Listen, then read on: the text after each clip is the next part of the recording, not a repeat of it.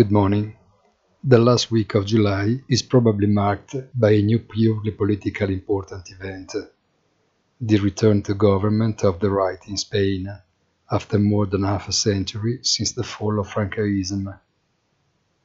Although it may appear to be an internal affair, it actually represents a new epochal shift that sees what was once ironically called the Club Med increasingly aimed at defending its nationalistic interests.